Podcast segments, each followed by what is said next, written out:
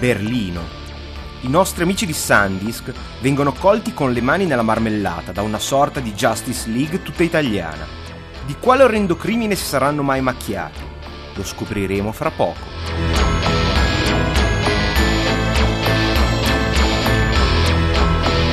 Songbird, il player browser multimediale open source, lentamente cresce. Sono arrivate le versioni nazionalizzate per tutte le piattaforme promesse.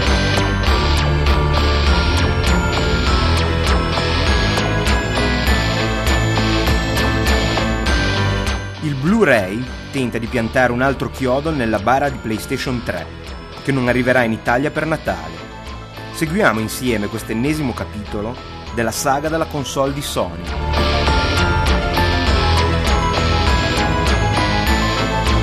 Tutto questo tra pochi secondi nella dodicesima puntata di Tecnica Arcana Telegrafica.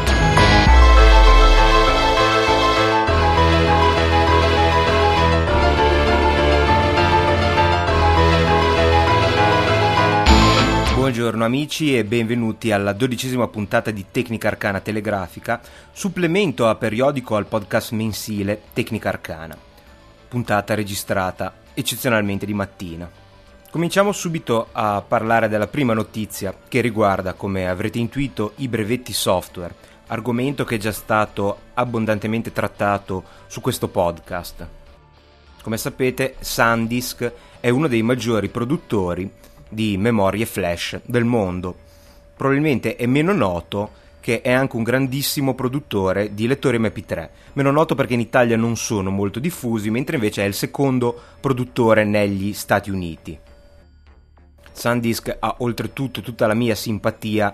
per l'affair Rockbox del quale abbiamo già parlato, ovvero per il fatto che ha informalmente avvicinato sviluppatori open source di un firmware alternativo disponibile per un sacco di lettori MP3,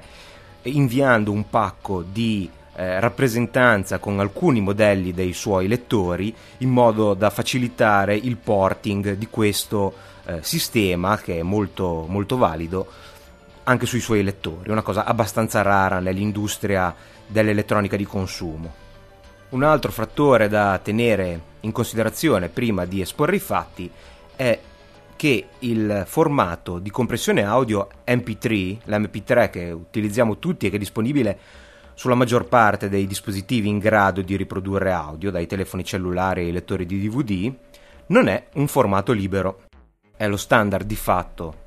del settore, ma non è possibile, ad esempio per uno sviluppatore indipendente, realizzare dispositivi che lo supportino senza aver cura di pagare le licenze Fortunatamente almeno per i lettori MP3 open source c'è stata un po' meno rigidità.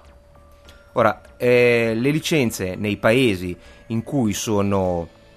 accettati i brevetti software sono controllate da Thomson. A quanto pare era una cosa che non sapevo, la gestione delle licenze in Europa, dopo i brevetti software fortunatamente ancora non sono presenti, viene gestita da un'azienda italiana e ho come l'impressione che questo non farà partire un moto di orgoglio negli ascoltatori di Tecnica Arcana. Questa azienda, che si chiama Società Italiana per lo Sviluppo dell'Elettronica, come possano i brevetti e lo sviluppo andare d'accordo è una cosa che ancora non mi è chiara, comunque chiamata semplicemente Sisvel, è riuscita a convincere le autorità di Berlino durante la fiera di elettronica di consumo IFA a sequestrare e di fatto a far rimuovere dagli stand tutti i lettori MP3 dell'ultima generazione della serie Sensa di SanDisk, in quanto limitatamente a quest'ultima appunto generazione, SanDisk non era eh, licenziaria dei brevetti per la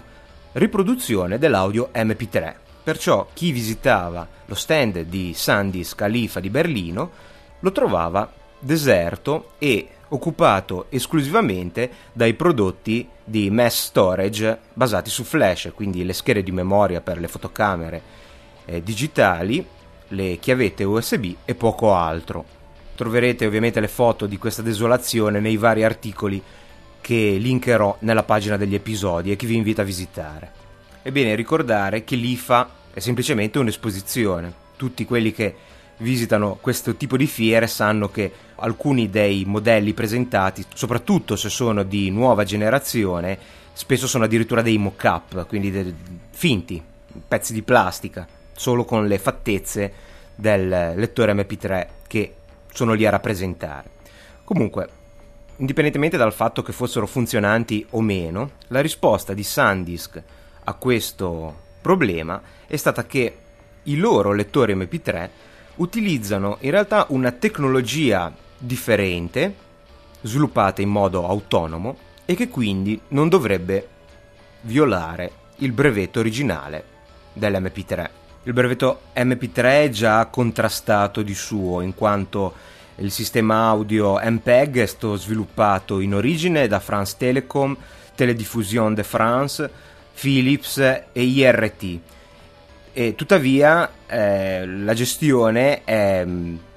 ottenuta da Thomson e dal Fraunhofer Institute. Secondo però il, la Sisvel, il contributo di Thomson e di Fraunhofer è stato minimo e basato su tecnologie già inventate, quindi questo brevetto non sarebbe neppure valido. Quindi in una situazione di estrema confusione,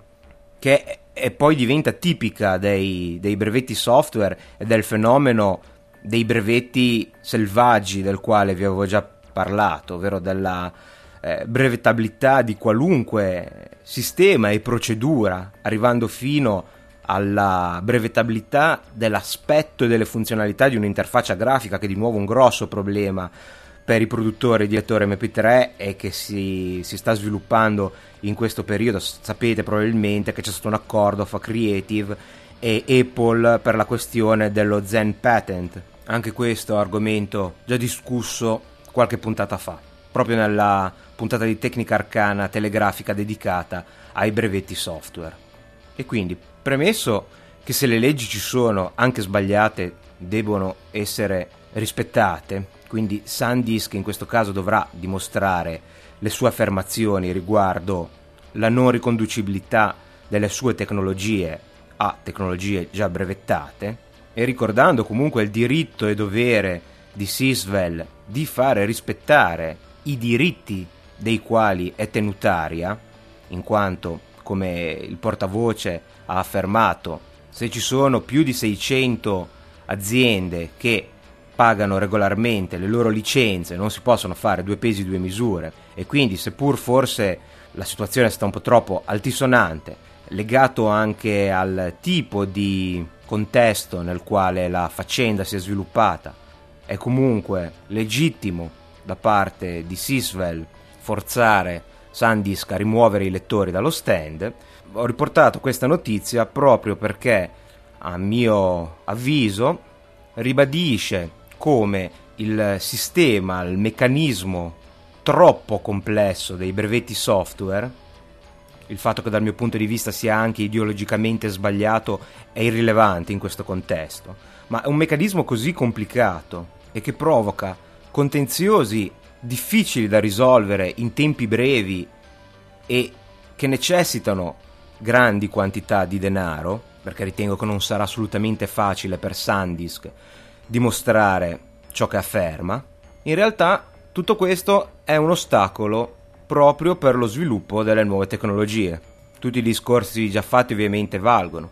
È un sistema ormai molto integrato nell'economia internazionale, quindi non si può schioccare le dita e da un giorno all'altro eliminarlo. Tuttavia è indubbio che richieda una forte revisione nei suoi meccanismi di base per i motivi che abbiamo già trattato e se siete nuovi ascoltatori vi invito a cercare la puntata di Tecnica Arcana Telegrafica in questione. Ovviamente avrò cura di tenervi aggiornato sui futuri sviluppi della vicenda e su altre notizie riguardanti questo argomento controverso e preoccupante.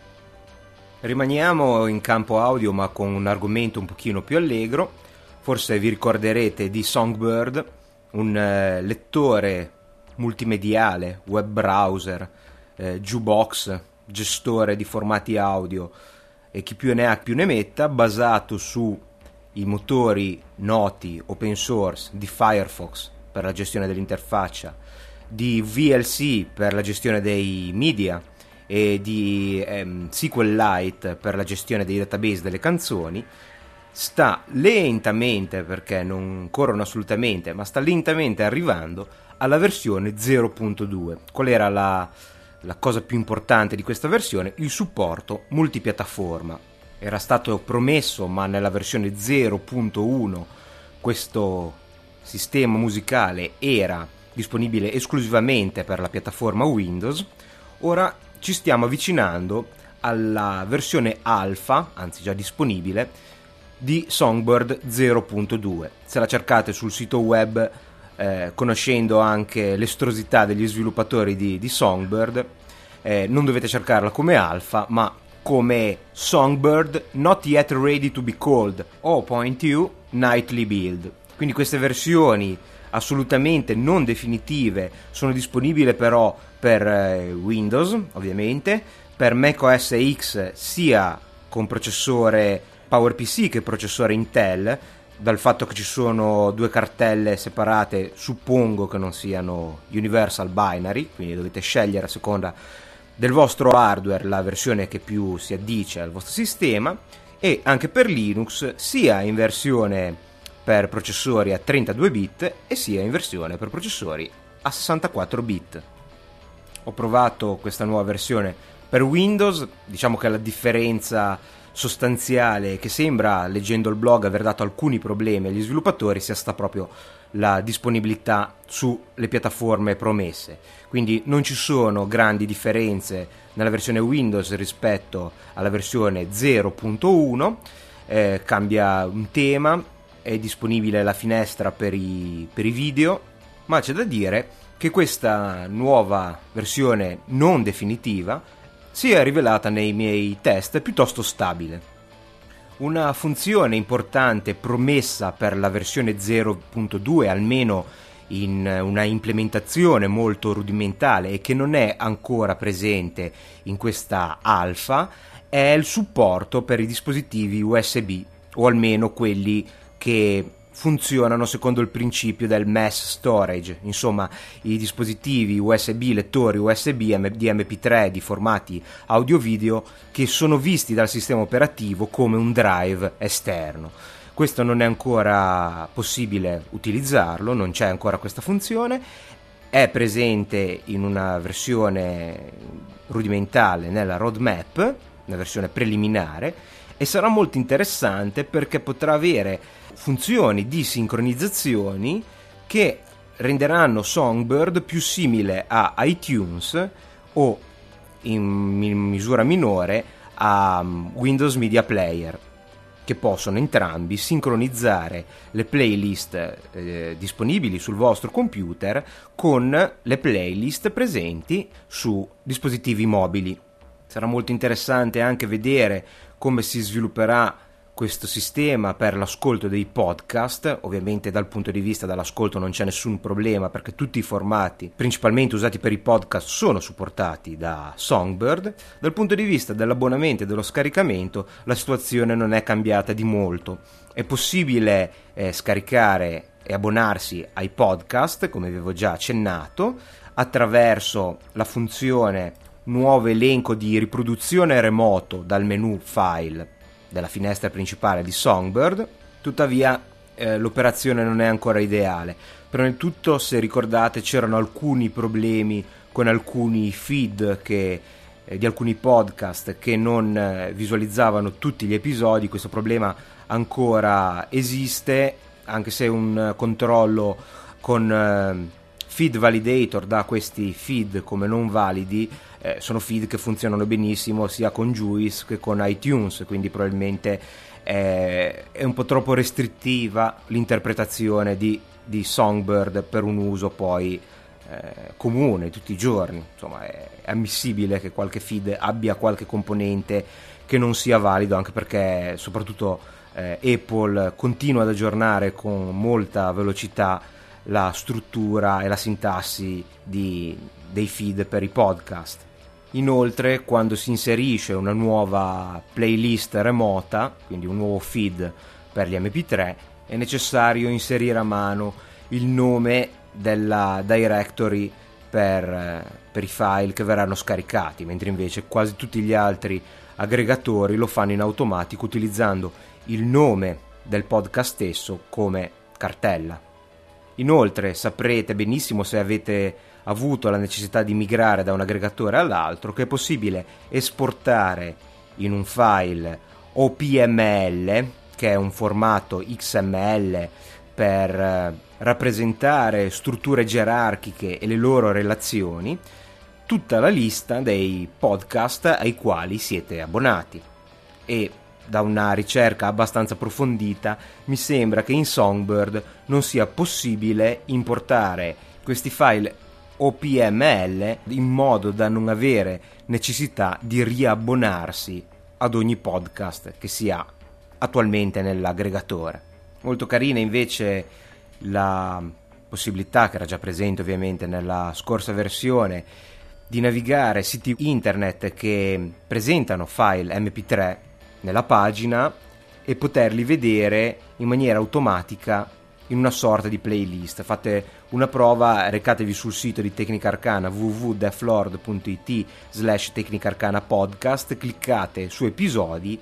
attraverso ovviamente il browser di Songbird e vedrete in una finestra superiore la pagina web e nella mm, finestra una piccola parte inferiore vedrete tutta la lista dei file mp3 disponibili per la riproduzione, così come se fosse una normale playlist di file presenti sul vostro hard disk. Nonostante lo sviluppo di questo software non sia fra i più spediti del mondo del software open source, continuo a ritenere questa piattaforma veramente promettente e spero che ci riservi delle sorprese in futuro. Ok, concludiamo con la notizia che probabilmente nessuno stava aspettando e sono certo che deluderà gli amanti dei videogiochi di tutta Europa. La notizia, abbastanza diffusa, è quella che PlayStation 3 non sarà disponibile in Europa per Natale. Sarà rilasciata entro marzo del 2007. La questione, eh, secondo comunicato ufficiale della Sony, è che vi è una carenza del eh, gruppo ottico del laser eh, blu per il Blu-ray. Il colore del laser chiaramente non ha una veleità estetica, il cambiamento del colore dal eh, rosso dei CD e DVD al blu è di fatto una, un cambiamento di lunghezza d'onda. Se noi immaginassimo il fascio laser come una puntina di un giradischi, è come se la puntina fosse diventata più sottile essendo la puntina più sottile, il solco può essere più sottile e eh, essendo il solco più sottile, nella stessa area il solco può essere più lungo. Quindi trasportato nella memorizzazione ottica che non prevede solchi né puntine, vuol dire semplicemente che a parità di dimensioni, questi dischi saranno uguali ai DVD, ci sarà maggiore disponibilità di spazio. Questa notizia è stata trattata abbondantemente da Hardware Upgrade, sito italiano, vi metterò i link. E oltre al link dell'annuncio c'è stato anche un articolo sulle reazioni dell'industria a questo annuncio, perché la situazione di Sony l'abbiamo già visto sia nell'episodio dedicato alle console, ma soprattutto nell'episodio speciale, nella serie di episodi speciali dedicati all'E3, la situazione di Sony non è fra le tre quella più facile al momento, in quanto la PlayStation sembra ancora in uno, una fase di sviluppo abbastanza arretrata rispetto, beh, chiaramente rispetto a Xbox 360 che è già uscita, ma anche rispetto a Wii di Nintendo che sembra essere veramente addirittura d'arrivo a novembre come promesso. Invece, per quanto riguarda eh, PlayStation 3, le date, le scadenze annunciate di novembre saranno rispettate solo per il Giappone e per eh, gli Stati Uniti, di fatto togliendo tutti i paesi a standard PAL televisivo dalla possibilità di avere la console per Natale. Nell'articolo di Hardware Upgrade riguardo alle reazioni dell'industria vi è un, l'opinione di un analista di mercato della compagnia Wedbush Morgan, Michael Patcher, che oltre a affermare che la decisione di Sony, che francamente è abbastanza comprensibile, perché alla fine siamo sempre quelli che contiamo meno, meno di tutti, di eh, tenere il lancio solo per eh, il mercato nazionale, quindi quello giapponese, che non è così influente come si potrebbe pensare, ma è molto importante per, per i produttori, soprattutto quelli giapponesi. Per influente intendo che può capitare che prodotti che hanno successo in Giappone non abbiano successo eh, nel resto del mondo o viceversa. E, e ovviamente l'idea di eh, invece concentrare la disponibilità di PlayStation 3 nel territorio americano, secondo Patcher, è perché sarà l'America a decidere il vincitore nella sfida fra Blu-ray e HD DVD. Però, sempre secondo Patcher, non è scontato che la situazione relativa all'insufficienza dei diodi laser eh, si possa risolvere entro il marzo 2007. Dice testualmente: Io non sono ottimista sul fatto che la fornitura della PlayStation 3 sarà sufficiente in Europa prima della fine del 2007, così come la produzione dei diodi potrebbe richiedere più tempo del previsto per stabilizzarsi.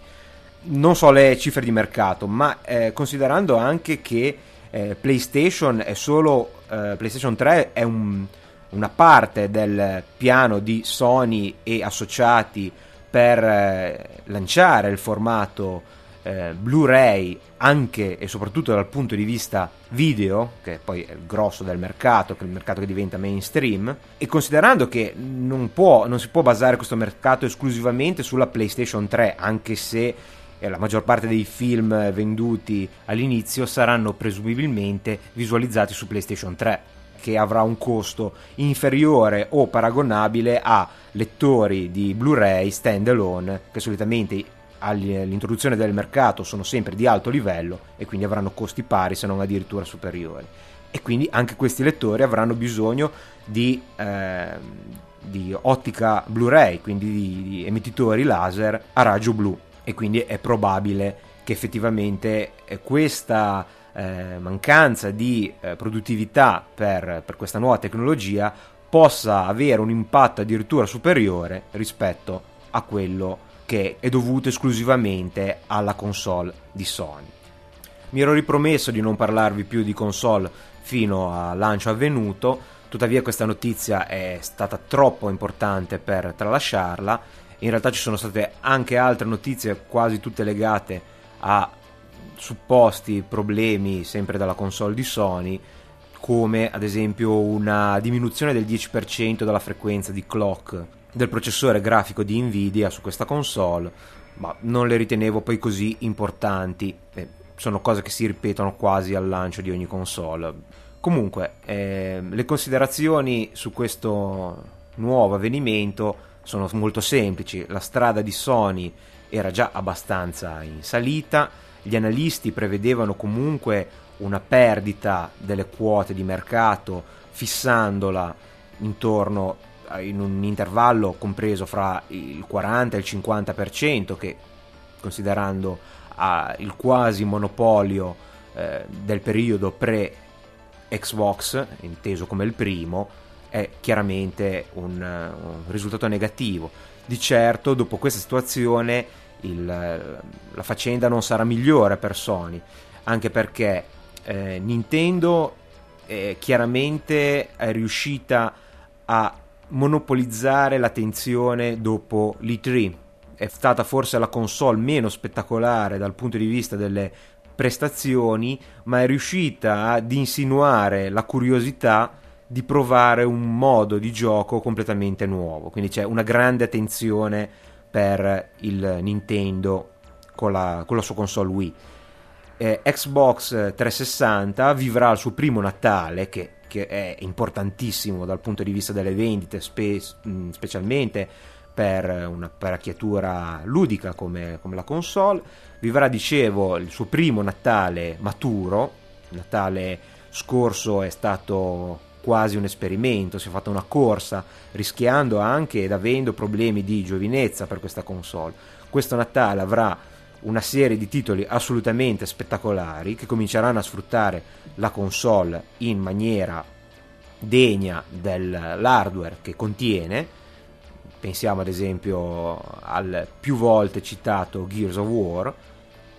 è un gioco di un first person shooter con elementi strategici basati sulla terza versione del Unreal Engine per la grafica tridimensionale che sembra dare un, un proprio il senso della, di giochi di nuova generazione, sia per gli effetti grafici, per la complessità di gioco, per la possibilità di multiplayer decisamente avanzato. E quindi senza dubbio il mancare, seppur in un mercato che giudicato meno importante di altri come quello europeo, non potrà rendere più facile la vita di Sony. C'è da dire comunque che la console di Sony è stata progettata per avere un lunghissimo termine di vita, si parla di 10 anni, e che dal punto di vista hardware è senza dubbio quella che avrà una maggiore longevità, essendo in assoluto la più potente, seppur ci sia un dibattito sull'effettiva eh, potenza del processore grafico comparato con quello comunque impressionante di Xbox 360. Tuttavia, nel suo insieme è senza dubbio la console più evoluta, considerando anche il Blu-ray, che poi è la causa di tutti i problemi di questa console, almeno della maggior parte, prima col DRM e ora con, questo, con questa mancanza fisica di, di materiali, di materie prime per la sua costruzione e quindi è probabile che, come avevamo già discusso nelle puntate dell'E3, eh, sarà faticoso per Sony entrare, o meglio, rientrare in gioco con i numeri che ci aveva abituato. Solo il lungo termine potrà stabilire i danni provocati da questi ritardi reiterati. So che sembra una banalità, ma in realtà le cose stanno così eh, quando arriverà in Europa e comunque già adesso si avrà la scelta fra una console con un parco giochi sterminato, un servizio online che funziona molto bene, già dalla generazione precedente, una console, che, e questa è chiaramente l'Xbox 360, una console innovativa, innovativa però in maniera diversa, innovativa come tipo di gioco, come connettività online, come interazione con altre console, il Nintendo DS, e che senz'altro ha monopolizzato la curiosità dei giocatori e degli addetti ai lavori. E la scelta sarà negli Stati Uniti e in Giappone per una console che dà l'impressione di essere ancora in una fase relativa di maturità, senz'altro con un parco giochi ridotto rispetto al concorrente principale e che probabilmente, come tutte le console al momento del lancio, soprattutto quelle molto complesse, soffrirà di alcuni problemi di gioventù. Dal momento che Sony è praticamente l'inventore della, dell'elettronica di consumo, io mi auguro che PlayStation 3 non faccia troppi danni. Se così non fosse, mi augurerei almeno che Sony imparasse che una eccessiva rigidità sui formati proprietari imposti praticamente in ogni occasione, pensiamo ai memory stick, agli UMD per la PlayStation portatili e a questo Blu-ray, eh, difficilmente paga, anche se si è un colosso leader del mercato. Non credo che questo avverrà, quindi tanto vale sperare che tutto vada per il meglio e che la lotta diventi pari fra Microsoft, Nintendo e Sony e vedremo così ciò che il tempo e il mercato ci riservano. Con questo termina qui la dodicesima puntata di Tecnica Arcana Telegrafica, supplemento a periodico al podcast mensile Tecnica Arcana. Io vi saluto, vi do appuntamento su www.deflore.it slash Tecnica Arcana Podcast per tutti i link citati in questo episodio. Se volete scrivermi potete farlo a tecnicarcana.gmail.com e se volete entrare nell'entourage di Tecnica Arcana lo potete fare su Podshow all'indirizzo carlo.podshow.com. Arrivederci alla prossima puntata e grazie molte per l'ascolto.